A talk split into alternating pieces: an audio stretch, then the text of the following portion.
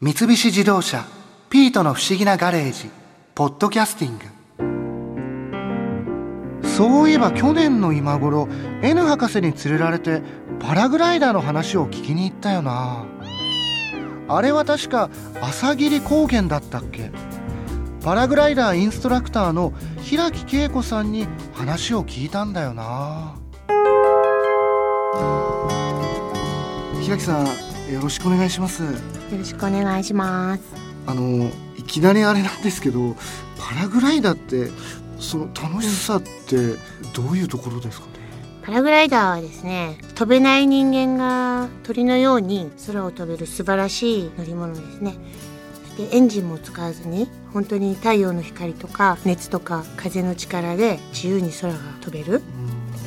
うん。でもなんか、うん、飛べるってその飛行機とかいろいろ他にもあるのでそのあえてそのパラグライダーっていうのがあんまり分かんないんですよね。飛行機とかですとねあのこう覆われてるじゃないですか。コックピットっていうかなんかものに。だ風が感じられないんですよね。あとはですねあの本当自然で生まれたパワーを利用して長く飛ぶことができる乗り物なんですよ。エンジンを使わずに。そういうところがパラグライダー素晴らしいところなんですよ。でもなんか高所恐怖症なんてその高いところも嫌ですしすごい怖そうなのでなんかそういうのは大丈夫なんですか？最初はねあのタンデムって言って2人乗りなんですけどもパイロットが全部操作するコースおすすめなんですよ。それはねほとんどの人が初めてでもう僕高いとこ怖いんですっていう男子多いんですけども、彼女に無理やり連れてこられちゃったみたいな、なんですけどもう後ろのパイロットが操作するんでほとんど怖いことはないですね。あとね出る時ちょっと怖いんですけど空中行っちゃうとすごくゆっくり飛ぶんで大抵の人は意外に怖くないとかすごい楽しいって言ってくれますね。えその出る時っていうのは、うん、出る時は崖のところを走らなきゃいけないんですよ。二人乗りの場合後ろのパイロットと一緒に。その時にその浮くっていう感覚がまだお客さんたちわからないんでその時にすごく不安感じるみたいなんですけどでもあっという間ですよ。えでも崖から飛び降りるみたいなことですよね、それがですね崖のへりに行く前に浮いてるんですよね。パラグライダー。えあそうなんですか？そうなんです。大抵はですけど。じゃあ走っててもう飛び出す前に浮いてることが多いですね。まあ、大抵いい風入ってる日は5歩ぐらい走ると浮いちゃう。え5歩、うん、あそんなすぐ浮いちゃうんですね、うん、なんですよねでも下見たりとかしたらもうなんかすごい。下見れないっていう人は多いですね。怖いですよね。怖いより楽しい方が強いんじゃないかな。最後まで怖かったっていう人はあんまりいないですね。初めて飛ぶ人たちはね世界観が変わるとかなんかピーターパンになったみたいとか風の谷のナウシカの、あれを体験できてるとかって言ってくれるんですよ。で風を感じながら生身で空中にいるっていうことがすごく不思議な感覚みたいですね。浮いてるっていう感じですもんね。浮いてるそうですね浮いてる飛んでる。で斜めにあの、まあ、日にはよるんですけどそのままただ下がっていくだけじゃなくて上昇気流さえあれば飛んだところよりもさらに高く 100m200m 上がることもできるそう上昇気流っていうのは何なんですかね、その。上昇気流はですね山のこう斜面あるじゃないですか。斜面に風が正面から当たって斜面を駆け上がってきてこう上がっていく上昇気流とすごく太陽の熱が例えば駐車場とかちょっと温まりやすそうなとこに当たってその温まった空気がこう剥がれてずっと高いとこまで上がっていくっていうタイプの2種類の上昇気流があるんですよね。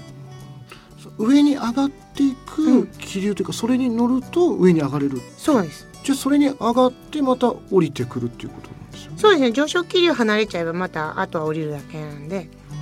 うん。飛んでる時間ってどれぐらいなんですか？そういう飛んでる時間はだいたい10分から15分ぐらいですね。あ。の日にもよりますけど。平均的には。大体その地上何メーターぐらいのところを飛ぶんですか？うちはですね降りるところ駐車場が700メーターで飛び立つところが1000メーター。だから標高差300なんですよ。東京タワーからこう飛び降りるような感じ。それ聞いたらまた嫌ですよ。それ言うと結構お客さん嫌がります。嫌です。怖がってる人は。あんな高いところから飛ぶんですよね。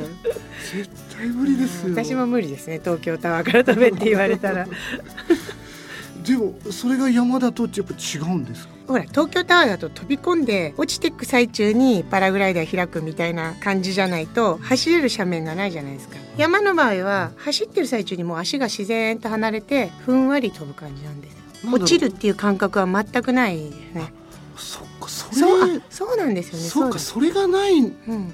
だったらちょっとそうですよね、んんうん怖さが紛れそうですね。そう。落ちるっていうそうみんな落ちるっていうイメージがあるんですスカイダイビングみたいなね、うんそれないんですよ。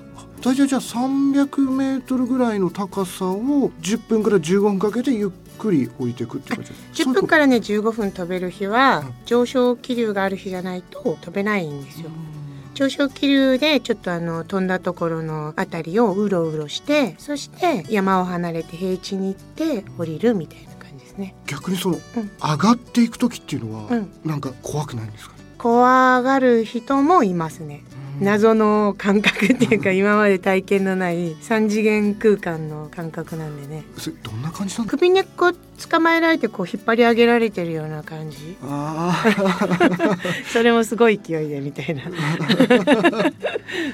それ結構何メーターぐらい上がる？まあそう日によるんですけど弱いゆっくりいいやつは1秒間に1メーター2メーターなんですけどすごい強くなると1秒間に7メーター8メーターあったりするんでねそれは相当ビビると思いますけどそうそれの方が怖そうですよねそうですねでもね楽しんでる人は「わあ上がってる!」って感じみたいでちょっとビビってる人は「はっ!」とか言いますけどね。じゃあうんそんなに思ったよりも怖くはなさそうなんです怖くないと思いますよ。ほとんどの人は楽しんでくれてます。ねあ本当ですか？世界観が変わったっていう人とかいますし。うん。あとうちはねリピーターすごい多いんですよ。うん。また2回目3回目って来てくれる人が。あ。そうなんだ。から楽しいんだと思いますよ。あーじゃあ一回やってやっぱりハマってうんうんうん。また来たくなって。うんうん。例えばこの朝霧公園のここにまた来るとしたら、なんか用意してくるものとかはあるんですか？用意するものはねほとんどなくて冬とか春もそうですけど寒いんですよね。空中風ずっと浴びてるんで。なんで1枚あったかいものは。そうですよ。地上よりも全然寒い。そうなんですよ。あのね 100m につき0.6度下がるんでもともと標高700だから6度ぐらい低いんですね海のとこよりもね。あじゃあ結構違いますね。そうなんですよ。で夏はねすっごい涼しくて気持ちいい半袖短パンでも大丈夫なんですけど。うん。じゃあこれからの季節とかっていうのは気持ちいいんですね、気持ちいいですね。じゃあうん。別にその特にその道具とか持ってきたりとか用意するっていうこと必要はないいですね。うん。じゃあその服装だけそうですねと。いうことスカートで着ちゃうと、ん。こう股のところからカチッカチッって落下防止でベルトしなきゃいけないんではいその時にちょっとねうちのスタッフが喜んじゃうかもしれないんで スカートはやめた方がいい。女の人はね。喜んじゃダメですよね。それで怒られちゃいます。はい。あのジーパンとかでも大丈夫？ジーパンはもういいですね。大丈夫、じゃあ本当にうん。普段着でできるんですね。そうです。靴がねあと出る時に脱げちゃう人とかいるんであんま脱げづらいやつで走れる靴。サンダルとかあのかかと高かったりすると危ないんで。走れるっていうのはその最初に走る、最うん。あ最初に走る。あと降りる時も風によってはちょっと走る日もありますね降りる時はね一応最後に失速させて、うん、とスピード殺して降りる予定なんですけど風が急に止まっちゃったりするとドドドドドっていくことがあるんでね。走れる心構えをしといてもらうっていう感じ。ゃあ意外に気軽って変なんですけれども、フラッと行ってできるもの？じフラットそうフラットですよ。あの今日飛べます？みたいな感じで車で通りかかって人も多いですしあとは子供？一番下でね4歳の子供飛んだことありますね。そんなちっちゃい子供も 飛ぶんですね？ねか。ちょっと楽しそうですえね。えぜひぜひ飛んでくださいよ。一回飛んだら変わりそうですもんええね。ま多分好きになると思いますよそらもう二度と飛びたくないっていう人もうんたまにはいますけどうね大体のめっ人たにいない、ううん。ん大体の人はやっぱり一回飛んだらもう一回飛んでみたいな。そうそう。あのお金お客さんに払ってもらってお仕事してるのに「ありがとうございました」って言われるすごいいいお仕事 本当は私たちが「ありがとうございました」なんですけど。逆だそれ。楽しいです。ねなんか、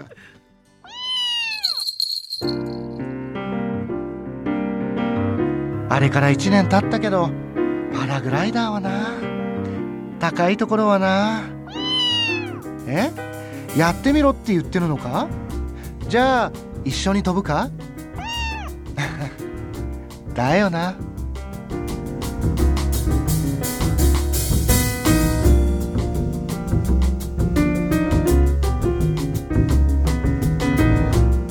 三菱自動車「ピートの不思議なガレージ」ポッドキャスティングこのお話は「ドライブ・アット・アース」三菱自動車がお送りしました。